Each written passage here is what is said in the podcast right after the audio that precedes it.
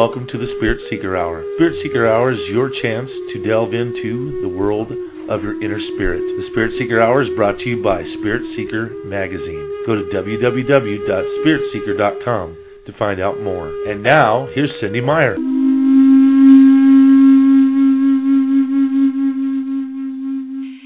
Hello and welcome. And it is my divine pleasure to bring you this show each and every week interviewing some of the top authors, people on the uh, cutting edge lines of doing work for the mind, body, and spirit and making the world a better place. We interview uh, musicians, artists, authors, and just you know, really, it's a it's a diverse, eclectic mixture of people, and there are over 200 shows archived for your listening pleasure, day, night, anytime you can listen to them. So this issue of Spirit Seeker is um, is online, and it's our February issue. We are just sending our March issue to the printer in the morning. There are some excellent articles on improving your love life with feng shui, heart health recipes, rewiring your brain for love, 10 natural immune boosters, on and on. And then um, there's information about the weekly radio show. So commercials are out of the way. Here we go. We're going to have fun tonight. It is um it's just fun. I've I've interviewed Don Miguel uh, Ruiz Jr. before with his father, and I have experienced their teachings many times and read their books and you know the four agreements and then the fifth agreement. And uh, tonight we are going to be hearing about uh, Don Miguel uh, Jr.'s new book, The Five Levels of Attachment. Toltec wisdom for the modern world.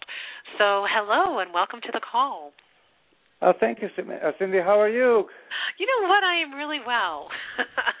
it's um you know we I live in the Midwest and we we had 70 degree weather the other day and then it dropped into the 50s and then today it's in the 30s and you know you just never know from moment to moment but the yeah. winds are here and I I know I love the winds because you know when I feel the wind I just feel movement. Okay. So yeah. Well, that's the thing about about the weather. It allows us to feel alive. You know, the the constant reminder that everything is changing and that everything evolves, and it's it's beautiful. You know, sometimes we get get we can get so busy with all our responsibilities that sometimes we completely forget to be uh, to be alive. And then, the, but the weather always reminds us that you know life is moving, life is flowing, and we can surf it like a beautiful wave and enjoy it, or sometimes we can completely go into our own little bubble and forget about it. But the weather will always let us know, hey, I'm here. Mm, play. I agree. And in, in the Midwest, we say if you don't like the weather, just stay 24 hours and it'll change. oh, that's, that's, that's oh. fun right there. oh my goodness. Okay, so so you have been on. Um, you landed into a very interesting family with the lineage of your grandmother um, and your father, of course. Yes. But you know, you were age 14 it's my understanding when you were asked to do the translation of some yeah. of your grandmother's teachings. So mm-hmm. so let's let's start with what this was like, you know, to work this closely with with the the matriarch, the the wisdom keeper of of your grandmother. Well, it was wonderful because for me, it was spending time with my grandma, whom I love very, very much. Uh, my apprenticeship, well, like you said, I was I was 14 years old when I started my apprenticeship along with my brother Don Jose, and at the time, because my dad really wanted us to uh, focus on school, he put us with uh, my, with my grandmother to share and work with her to share us what she's able to give. And at the time, my grandmother was living in San Diego, and she had her own little temple where she did a lot of healings and consultations and did her uh, Sunday sermons and such. So she didn't speak any English. She only spoke Spanish. So part of my responsibilities was to translate for her, basically getting to know and learn from her directly.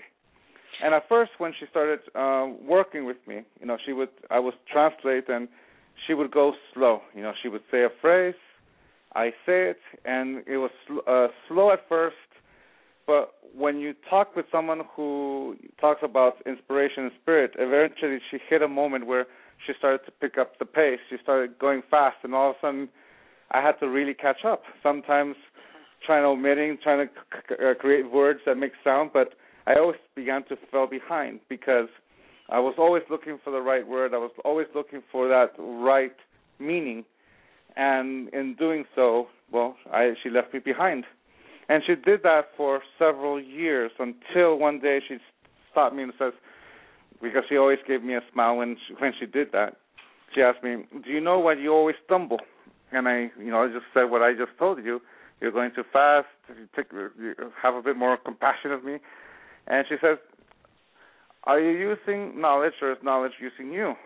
And I was looking at her somewhat perplexed. She asked. She went on to say, "What you're doing is that instead of listening to me, you're listening to your own voice, to your own thoughts, processing what I'm saying to you. You're you're perceiving yourself, not me. You're not listening to my words at all. Imagine doing that with life. Always living life but processing everything you perceive, processing everything you experience. But instead of actually paying attention to life, you're paying attention to your mind. Hmm. And with that, she began to teach me how to meditate. She says, Imagine that instead of your voice that you're listening to, you're used to listening to my voice, to me speaking. Yes, it may be in Spanish, but if you listen to it and be the first word when you open your mouth to say something in English, it'll be faster because you're actually listening. And as we be- I began to practice, eventually I was able to translate for her word per word up into the same speed. Even when she totally got into her inspiration, I totally was able to um, keep up with her. Now, for that, I, I had to close my eyes and focus completely. I couldn't let any other thought interfere because if a thought came in, well, I would lose her again.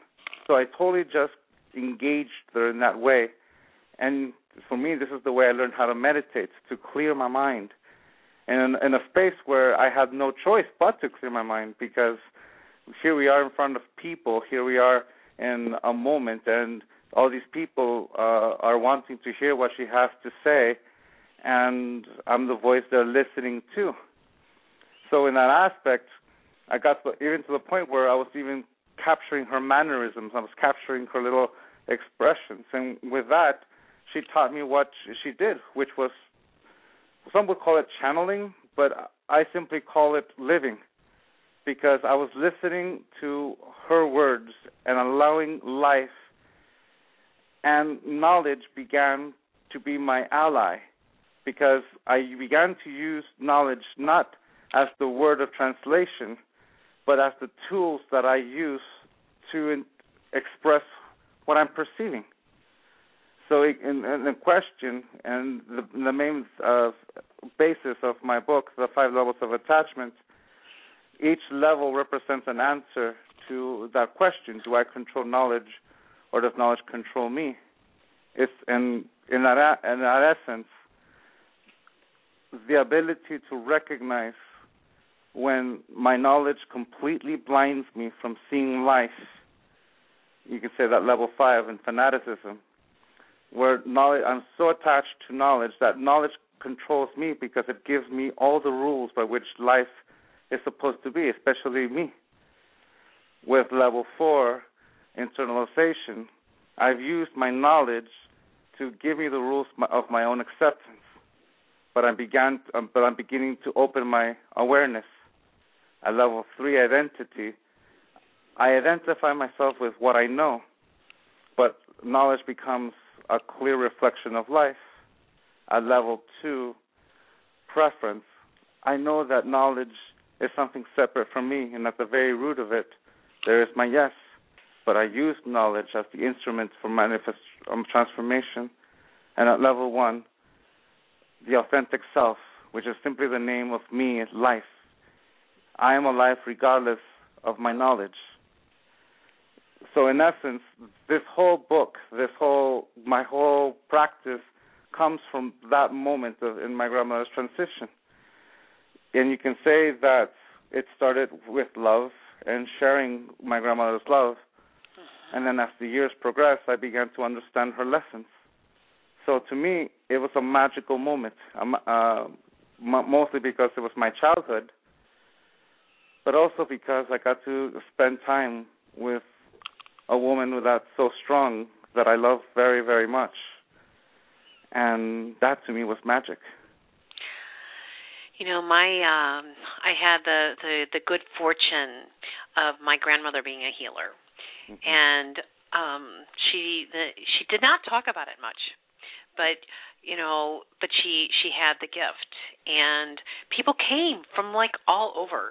And she was very quiet about this. Um and in her latter years she joined uh, a more strict religious uh type of church that said that was the work of the devil. So then she you know she would not like do her work openly but she still um she still would talk to me about it. And you know I used to visit with her. I, and so as you're talking about your grandmother it's it's just the the knowledge you know that that comes from the wisdom of of seeing into people's lives and helping you know to be of help yeah. and service at that level.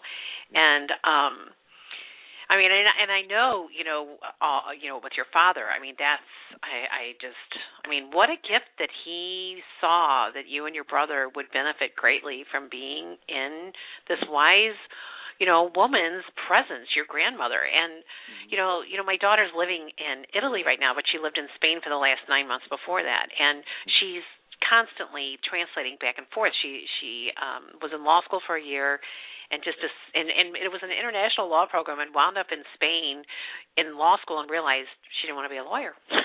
and yeah. so and I was like, well, I support you in not doing that if that's your, you know, I support you in whatever your intention is.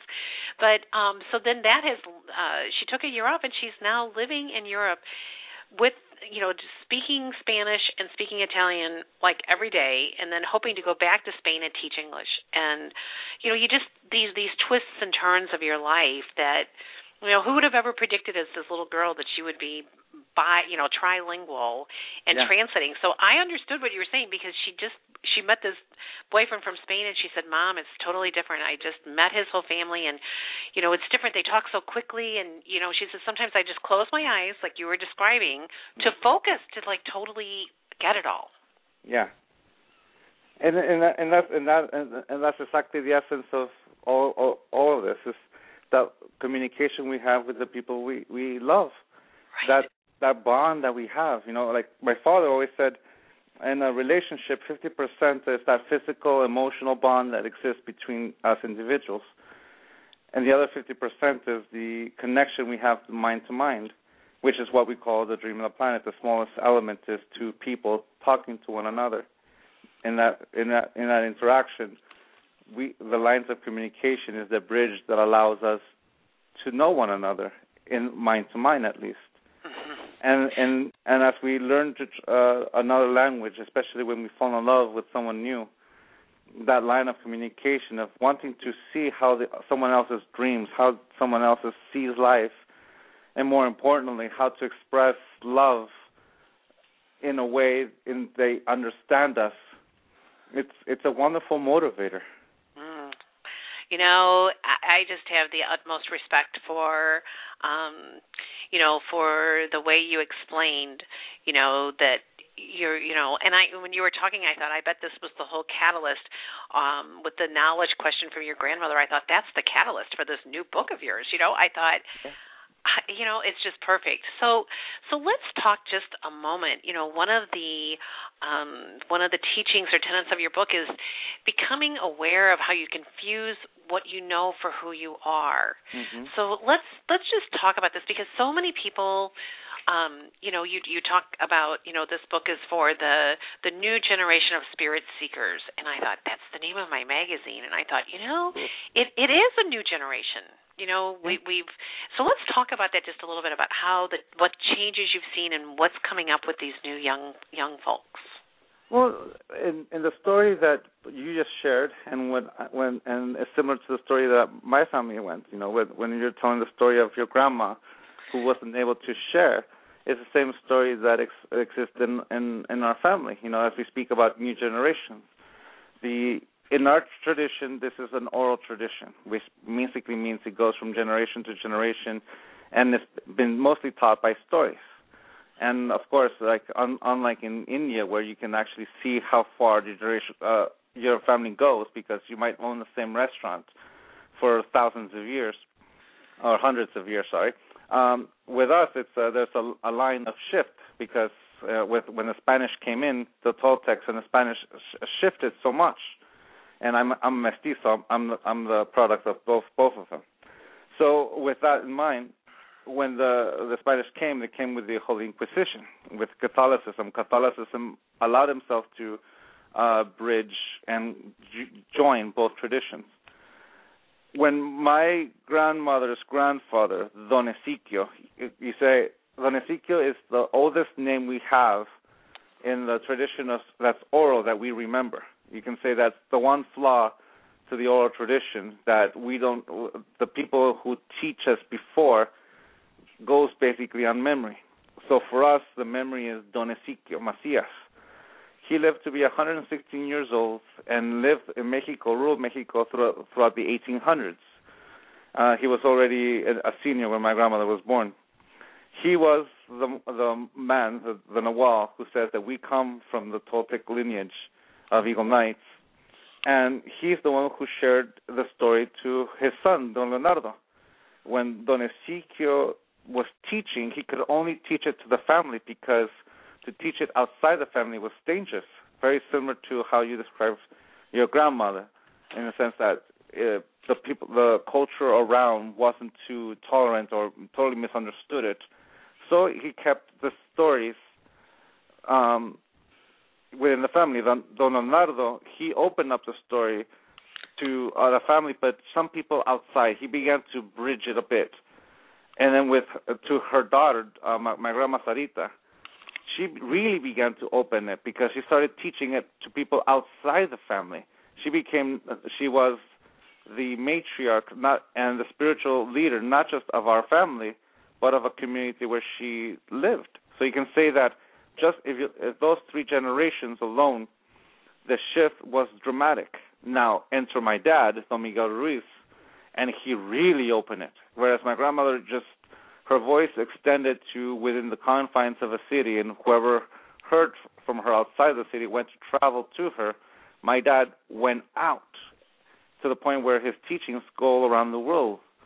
So where me and my brother Jose and my other brother Leo, the youngest, we're coming into a the, to a space where we don't know about that you know hiding it like there there was a little bit when we were young you know because when we were young in mexico to say our grandmother was a curandera was a little bit also a little bit taboo.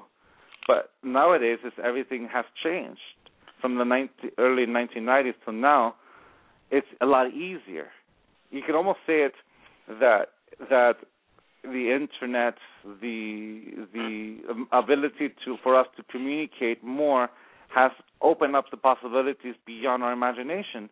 I could, right now, you and I are sitting across the country in the Midwest and in the Pacific Coast, and and someone can be hearing us in in India, in Europe, in South America, and that's what's beautiful about it. A conversation that happens between two individuals goes all over the world, and that is the difference of our generation that is used to this. This is what we know. And we are exposed to information in so many ways that it's beautiful. It's sometimes scary, sometimes it's daunting. And in, in a time where ignorance theoretically should no longer exist because information has been so readily available to us, sometimes in our attachment we gravitate and we close off because we really want to reinforce what we know and we don't want to lose what we have and sometimes what we have may be a distortion maybe a, a, an assumption and in that attachment we begin to distort knowledge we begin to distort our perception especially our perception of ourselves so what's happening now is that you can say that every generation is handling the opening of information in a different way. And that's what's so beautiful about it. So yes, even for you, like for example, if your grandmother had that pro- process of not being able to share, well, here you are, you have your show, and you're sharing with everyone what you know, and that's beautiful. Yeah. It's the most beautiful gift that we have to be born in this time of age. Is it scary? Well, it's always been scary. What we see in the news is something that was happening before, but we could we didn't know that was happening. It's just going faster. So, from the spectrum of perception of how attached we are to our own belief, that controls our self acceptance, you can say, because that's the issue. When we're so attached to what we believe, what we believe dictates and controls how we accept ourselves. Thus the danger, thus the fear of losing that, because if we lose it, well, what does that say about us?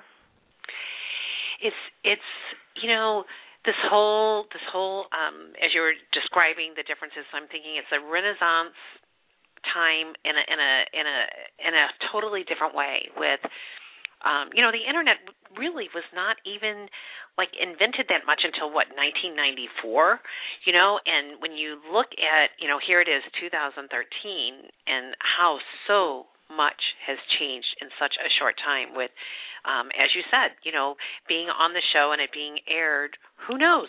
People all over the world, you know, listen to the the this new form of communication through radio. And I I know you also have your own, um, you know, radio show, which you know we can talk about in a moment. But but truly, you know, the attachment to knowledge, what that you're talking about it's so interesting how it can almost become you describe it as a as a prison in a way with you know all of a sudden we're trapped with all this programming mm-hmm. and then and then you know which is similar to the the fifth agreement being skeptical and mm-hmm. you know to me you know that was just a brilliant you know the fifth agreement was brilliant after after the four agreements with okay, so now you have this knowledge and everything, but you still have to be skeptical in order to become your authentic self, which is what you you know you're talking about here. Mm-hmm. Yeah, that's and that's the thing is, like my brother's work with the Fifth Agreement is beautiful because exactly that. The the with the levels of attachment, basically, when one of the things when I was growing up and learning about detachment, you know, you have to detach, you have to detach. I'm like, detach from what? You know, sometimes we have no idea. It's so vague that it's it's something that is so complicated. My grandmother explained the levels of attachment, but for her, she used a lot of uh, angels and demons uh, in the form of you know similar to the uh, the the levels of hell that uh, Dante describes. It almost seemed like that, but it was different because it didn't mean it. it to me, it was it was uh, it didn't resonate as much because it didn't reflect my life. So, but the levels of attachment, as I began to understand it, began this uh, uh, this instrument that allowed me to see where I'm at at this very moment. The secret to transformation is first be, being aware, and once you're aware, you can make a choice. So you can say that I become aware that I'm at level five or level four. I, I make a choice. I say, okay, do I want to stay here? If I do, fine. If I want to let go, that desire to let go is the motivator for change. The authentic self, level one, is present even when we're completely attached to our beliefs at level five. We're always the authentic self. The thing is that we don't we're not aware of it. The filter, the beliefs that we have act like a filter that doesn't allow me to see. So you can say that when I'm aware that I'm life, the authentic self is just a name to describe this living being that that animates this body, that animates this full potential. Then we can see awareness like a flower.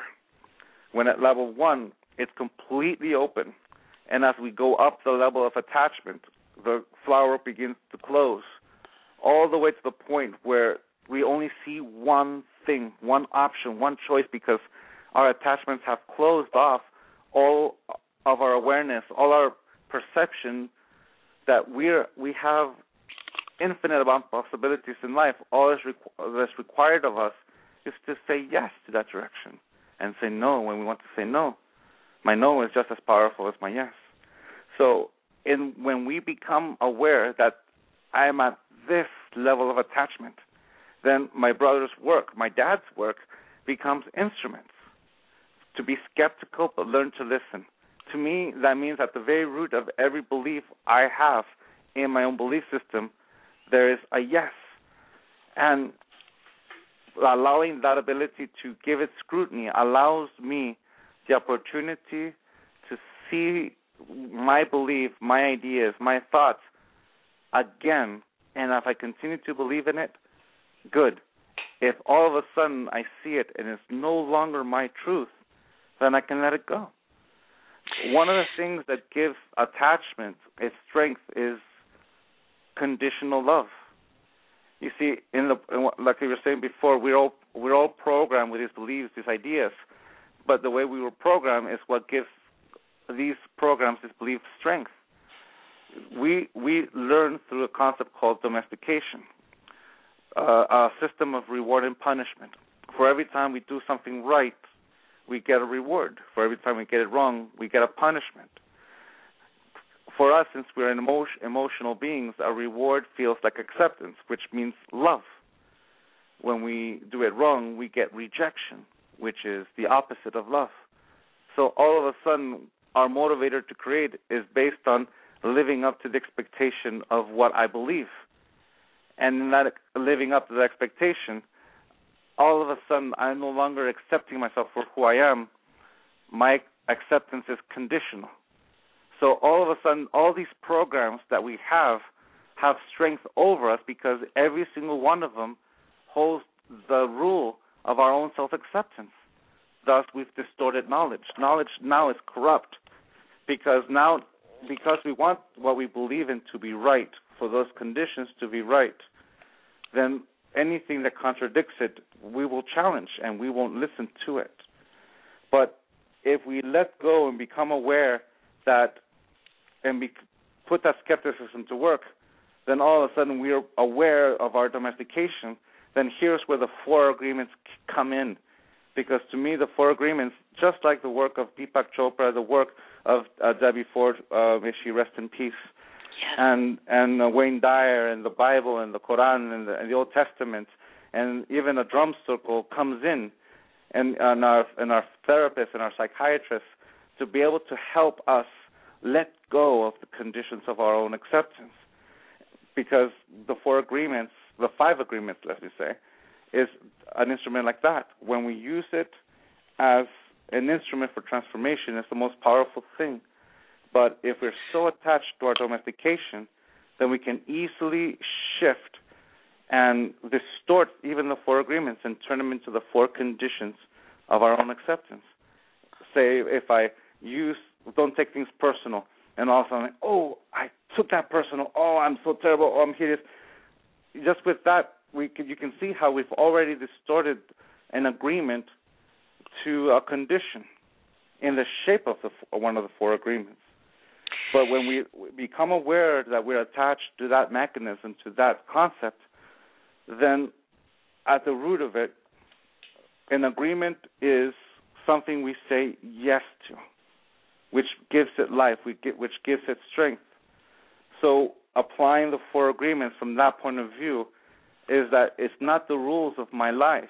The four agreements are not my, the rules of my own self acceptance, but is the instruments that allow me to remember my own authenticity, which is I am life. And all of a sudden everything shifts and we let and we go into level three. So for me, the lessons that my brother talks about in the fifth agreement, my dad with the four agreements, just as every teacher out there, is exactly this line. The shift between conditional love and and shifting it to unconditional love. The acceptance of me for who I am at this very moment, flaws and all, because I am alive.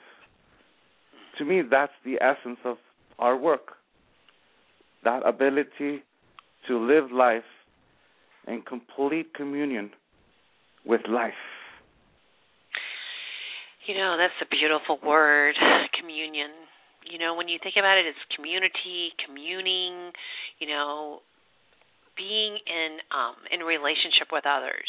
And that that that's a beautiful way to describe, you know, what we're all wanting to achieve, you know, this mm-hmm. unconditional acceptance of self and love and compassion. Mhm. And you know, that's the thing. When I first started this apprenticeship, I really thought at first it was like going to be this this tour of metaphysical concepts and journey and all these cool trippy things and at the end of it, it, it really comes down to relationships. It's all about relationships. And starting with myself because i can't give what i don't have. If i have conditional love to give uh, sorry if i have conditional love for myself then i have conditional love to give but if i have unconditional love then i have unconditional love to give. It it always starts with me because I am this living being that lives in this body and I bring this body to life.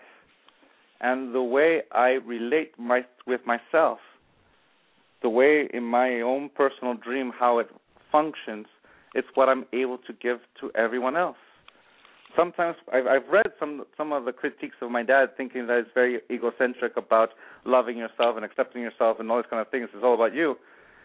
But from the point of view of the judge, of course, yes, that we we we we tend to think of someone that loves themselves as someone egocentric, but it's a different point of view because in from that point of view, it's all about conditional love and living up to that expectation and trying to impose that image onto everyone. But what I've come to learn that what this is is that the beginning of every relationship that I have in life, I am the constant. I was born alone and I will die alone because no one else will live in this body, just me. Which means that every person that comes in my my life will say hello and they'll say goodbye. So instead of seeing it from that point of view, I see it that since I am the constant and I'm always with me from the moment I'm born to the moment I die, that means I am the love of my life. I am the one person I'm always going to be. If I don't like myself, then that relationship throughout my life is going to be very much a nightmare. But if I love myself, then my relationship with myself is going to be beautiful. And that, in that sense, in that essence right there, will sh- see and shift how we see the world. If we have that distortion with ourselves, if we don't like ourselves, if our love for ourselves is conditional, then my love and how I see the world is totally through the eyes of that conditional love, and I will always be in conflict. So when I see that relationship with myself as unconditional, then my perception of life shifts and changes, and I have something to give, and allows me to re-enter the community not as the creator of everything, but as the co-creator of the dream of us. And every single individual I meet, every single person that's in my life, that relationship is completely unique to us. And at the essence, it is me that will enjoy it, and it is me that I'm able to give. My my dad loves to saying, "Love is the balance between gratitude and generosity. Gratitude for the things we receive in life and the generosity of giving what we have. And the question is are we giving conditional love or are we giving unconditional love? And what we give is what we give ourselves. And to me, that's the point of all this work. You know, um, there's there's a saying that I recently ran across from Lao Tzu.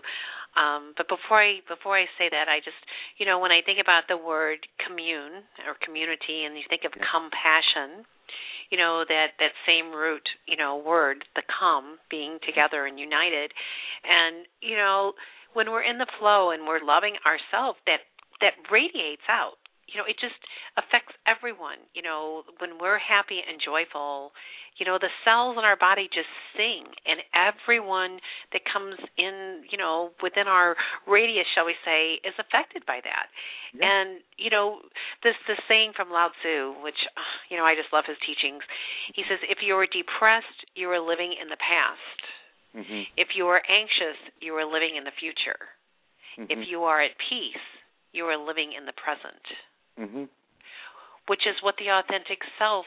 It just feels, you know, and not being like like with the five levels of attachment. Like if you're living in this moment, you are constantly present, so Mhm. you can see where your attachments, you know, the, you know, are coming. Well, you know, and we always have to change and shift. I mean, the programming. Can you imagine if we tried to live, you know, the way we did, you know, as some of the programming programming with our parents being our first teachers, you know, and I remember one of my my first well not first but one of my greatest teachers said if you want to have more compassion for your parents look at what they learned about being parents from their parents Yeah. the programming that goes on so intergenerationally forever until someone says wait a minute that's not true Mhm. That's true. You're right. So this this wisdom that you were bringing with this book and um talking about you know you know what tips do you have you know for someone who is just saying okay my life is not where i want it. I'm stressed. I'm you know i'm in worry. You know i'm not you know where would you suggest that they start with getting to know their authentic self? Where do they start scratching the surface with this? Well, like I was saying before, we're always the authentic self. It's just a matter that we are not aware of it. At least we're not seeing it. Whatever we're putting our attention is not allowing us to see that we are we are the authentic self. There's a like a student came up to my dad, and this there's something that happens since that since I was uh, what 15, 14 years old. Something that tends to repeat itself over and over. Someone going up to my dad and saying, "Don Miguel, Don Miguel, help me, help me find the real me." The my authentic self. And my father says, "You're right in front of me." No, no, no, that's not what I mean. I mean, can you help me find the real me? For the longest time, I realized that my dad gave him the answer. You're right in front of me. And the, uh, when a student says, "No, no, no, that's not what I mean. I mean the authentic self." When we have that, sometimes we we have this image of what the authentic self is, and we have to give it a definition. The the, the authentic self is an empty definition who's subject completely to our own agreement. This is life. Life is completely can go in any direction in life. So the way we see ourselves and how we see ourselves is at this very moment, breathe. breathe You know- right now and, and see how wonderful it is to be alive. At that very moment, you will see and feel the authentic self, which is life. In life, when we engage ourselves and allow ourselves to experience life through our senses, through this living body, all of a sudden remembering that we are alive is the beginning part. Like like a drug addict or an uh, or alcoholic that all of a sudden has a moment of awareness, that the moment of clarity, where all of a sudden I realize, oh, what have I done? And, and not necessarily what I'm done. I'm like, wow, I see my truth. This is my truth. This is where I'm at. This is my creation. And when I see my creation, I've seen that I've said yes to all these things. Then at the moment I have a uh, I have a choice. I can continue to do it, or I can change my mind. And that's exactly where we're at. That moment that you're asking about, how do we start to find the authentic self, is that moment where we realize that we're alive. Because we're the authentic self, even when we're completely attached. At level five, we are the authentic self. I used to think that it was would be like the the, the great teachers, Sai Baba, Christ, and and people like that. And then I realized that every person I meet is the authentic self because everyone's alive. Everyone is manifesting the life they want. Sometimes with awareness and sometimes without. And that's the point where we begin to shift how we see life. My yes is that powerful that I'm able to manifest it. And my no is just as powerful as my yes. Because with my no, I can stop action. I can stop something from manifesting.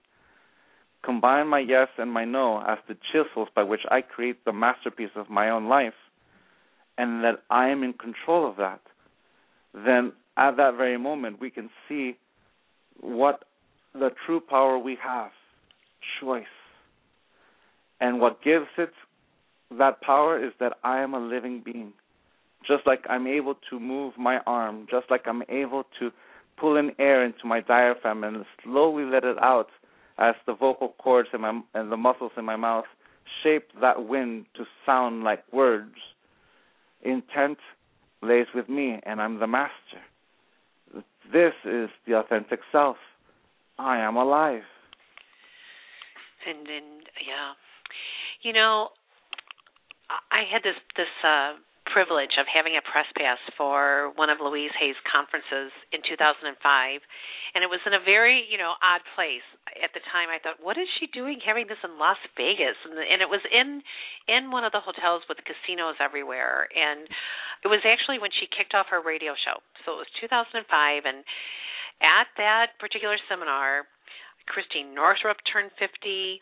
Uh, Denise Linn turned 50. Carolyn Myss had just turned 50 and I I was like the sponge wanting you know I had a press pass. So you know really I was supposed to just go to a seminar like for each session. But I thought you know what? No one's going to know because I have this press pass. So I was in and out you know with all these seminars. And then I landed in Debbie Ford's class Mm-hmm. And I had heard of her, you know, she had written The Dark Side of the Light Chasers and she had started her shadow work.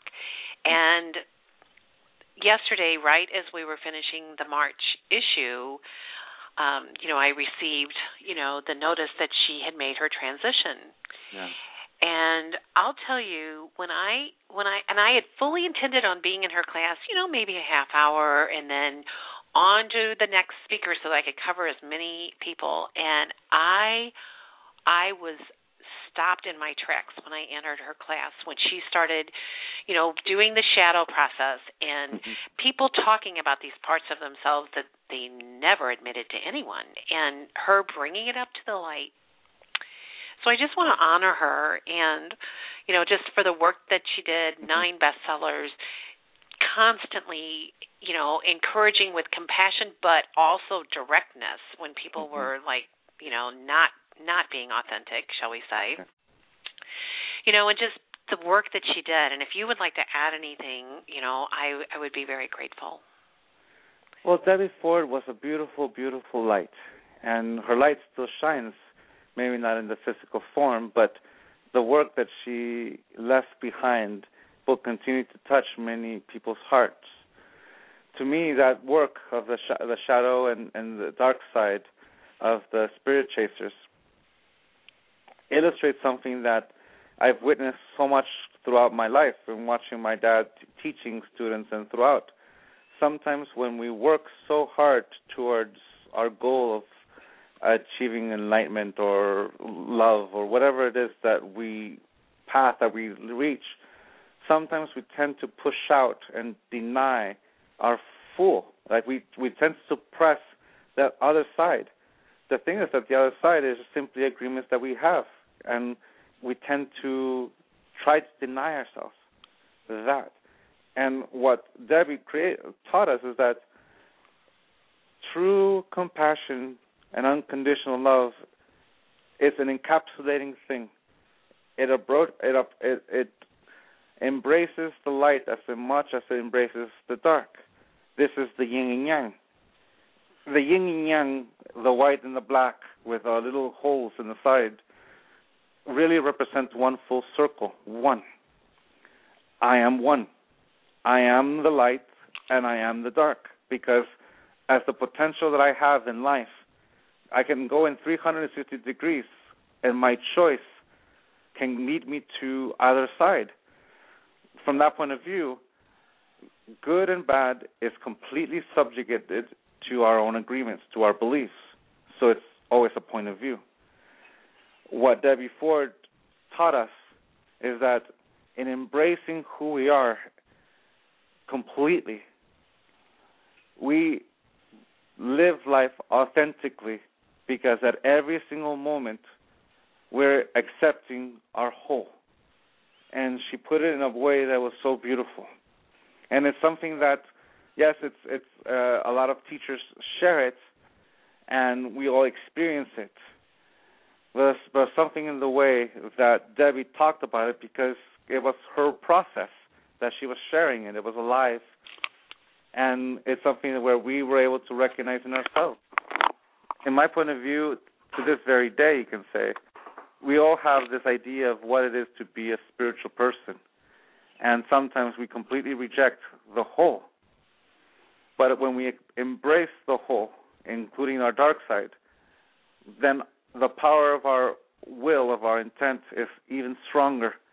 Because even though I embrace my dark side, I'm saying yes to the light. And recognizing that, that I have the potential of the other side, that I'm actively saying yes, well, that's a beautiful thing. Because at the very moment I'm embracing, we're embracing our pure, pure intent and claiming it.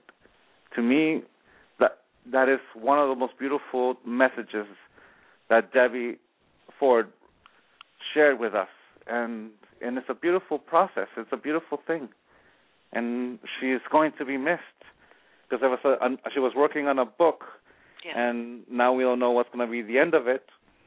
But it'll be exciting to see. Let's- Hopefully, Ari- Arielle might be be able to continue with the work and see where she can continue with it. And but we'll see. We'll see how it goes. Yes. Thank you. Thank you for sharing. I um we we are all touched by her wisdom and she is still with us, you know? Yep. And um I I think that, you know, your new book is um is very much, you know, with with constantly not constantly, but but being present and making new agreements that are that are in line with our authentic self is is so powerful, you know, with with letting go of the fear, letting go of, you know, what will people think if all of a sudden, you know, I like, you know, the book Eat, Pray, Love. I know it's kind of funny, but here's this woman who eats her way through Italy, prays her way through, you know, temples, and then learns how to love, you know. And that book changed a lot of people. This simple book that just said, okay, I'm not happy. I need to figure out why I'm not happy and I need to go, you know, I'm going to do it through this journey of experiencing the self. And Yeah. you know, letting go of all the opinions of others and judgments, it takes courage. Yeah. Well, it, it, you you you shared with us a beautiful story with your daughter. You know and how she let go of being a lawyer. It reminds me of my dad's story when he let go of being a doctor. Oh, I And- forgot that part. yeah, it's it's uh, it's both of them did that jump. You know, imagine my mom and my my grandma when my dad uh let go because I was I, I was 8 years old when that happened, when that shift happened in his life. I remember that. I remember Don Miguel. I remember Miguel, my dad, and I remember him before that moment of a shift. I remember him during his, during his transition, during during his process. I remember that, and I remember what came out. And I'm I've I'm I was I'm you can say that I'm blessed, blessed to have seen that transition. When my grandmother began to teach me, she was already a master.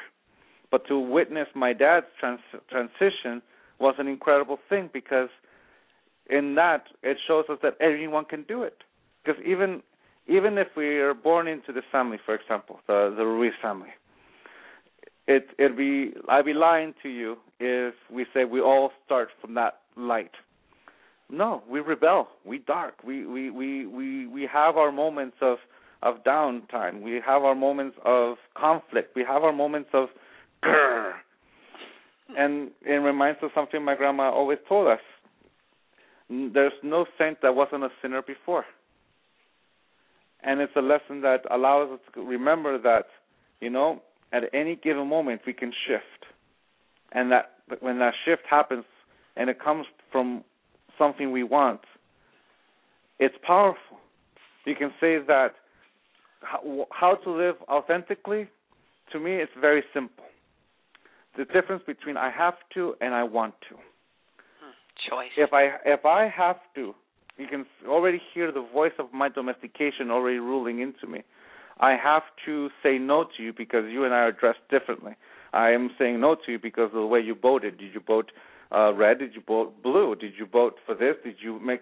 Are you one of the one percenters? Are you, no? You ask people, and we have all these divisions that separate us and doesn't allow us to see humanity. From there, it's all about I have to. But when we start beginning to make our life from the point of view of I want to, then everything shifts. Because in that expression of I want to, we're expressing something in us, in our life. Not necessarily because we have to have it like Gollum, but in life there's something that, yes, I'm willingly, with complete control and awareness of my own power, say yes. I'm going to say yes to that. Because just as much as I say yes, I can easily say no. I have the right to say no, just as much as anyone else has the right to say no to me. In respecting my desire in life, not necessarily my my ego, but a desire in life to say, this is the life I want to live for myself. This is a life that allows me to be happy. And throughout that, I'm accepting myself exactly for who I am. Then life is beautiful. Yes, sometimes there'll, there'll be people who make agreements that doesn't go with what we believe, and we say, "Hey, what are you doing?" But that's the thing about respect. When we respect someone else's creation, we're respecting our own. Because every single person has the right to create life in their own way. From that respect, you and I can come together and respecting each other's will, each other's intent, to listen to one another, to engage one another, we can build the dream of us. Whereas before we were so used to imposing and subjugating upon each other our beliefs. Every time we judge someone is us trying to impose onto them our will. And we're judging them for agreements they never made. We think they made the agreements, but we're projecting onto them agreements they never made. They're living life in their own way. Right. And that's what's beautiful about it. Sometimes people make their agreements in the light, some people make their agreements in the dark. And that's what's beautiful about it because regardless of how, whether we agree with it or not, it is a manifestation of their own will. The question is, what do I control then? Me. I control me. I control my yes.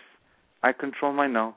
And I control to the tips of my fingers, to the tips of my toes. That's what I control. Which means I don't control anyone else which means I'm free to say yes and I'm free to say no. And together, we are free to make agreements that create the bridge between you and I as we create the foundations of the dream of us. Yeah, there is a matrix and it's binary. Like the when the movie came out and trying to describe the dream of the planet. Yes, the matrix. Well, the Matrix or the Dream of a Planet is composed of a binary system because the Matrix in that movie was composed of ones and zeros. But the Dream of the Planet is composed of yes and no. For every yes we say yes to, something will be made. For something we say no to, something won't be made. If we step outside of our home and look into our neighborhood, we will see the buildings that we as a community said yes to. What we don't see is the buildings that we as a community said no to. And that is how our dream of the planet works. When we have respect, the mutual yeses build a beautiful communion. When we say no, something won't be done. And that's the reason why imposing and subjugation exists. This is why domestication exists. If I want to impose my dream onto someone else, then I have to disrespect them and take away their ability to say yes and no.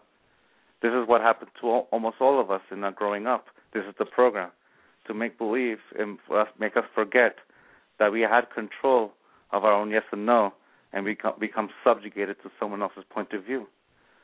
As we let go and become free of that, there's a moment of choice.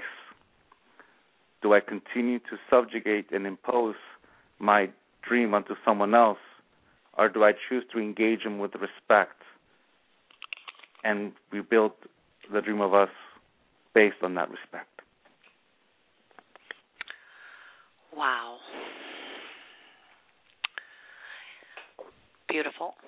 Beautiful way of explaining it and just very beautiful. And you know, listeners, this you were listening to Don Miguel uh, Ruiz Jr. and you know to hear more, he has wonderful free audio uh, audio uh, wisdom available on his website, which is Miguel Ruiz Jr. I'm going to spell it M I G U E L R U I Z J R dot com.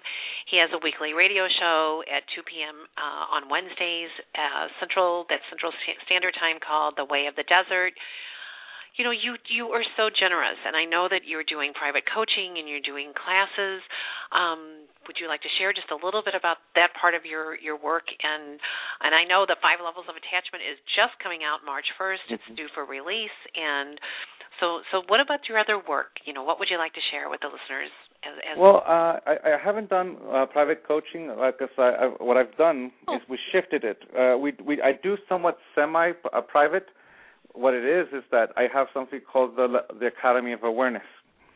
Every Monday, I get together and uh, we do online classes.